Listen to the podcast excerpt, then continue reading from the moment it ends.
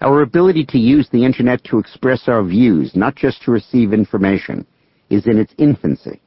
As it matures, it will bring a new era to American politics. Almost nothing will be the same again.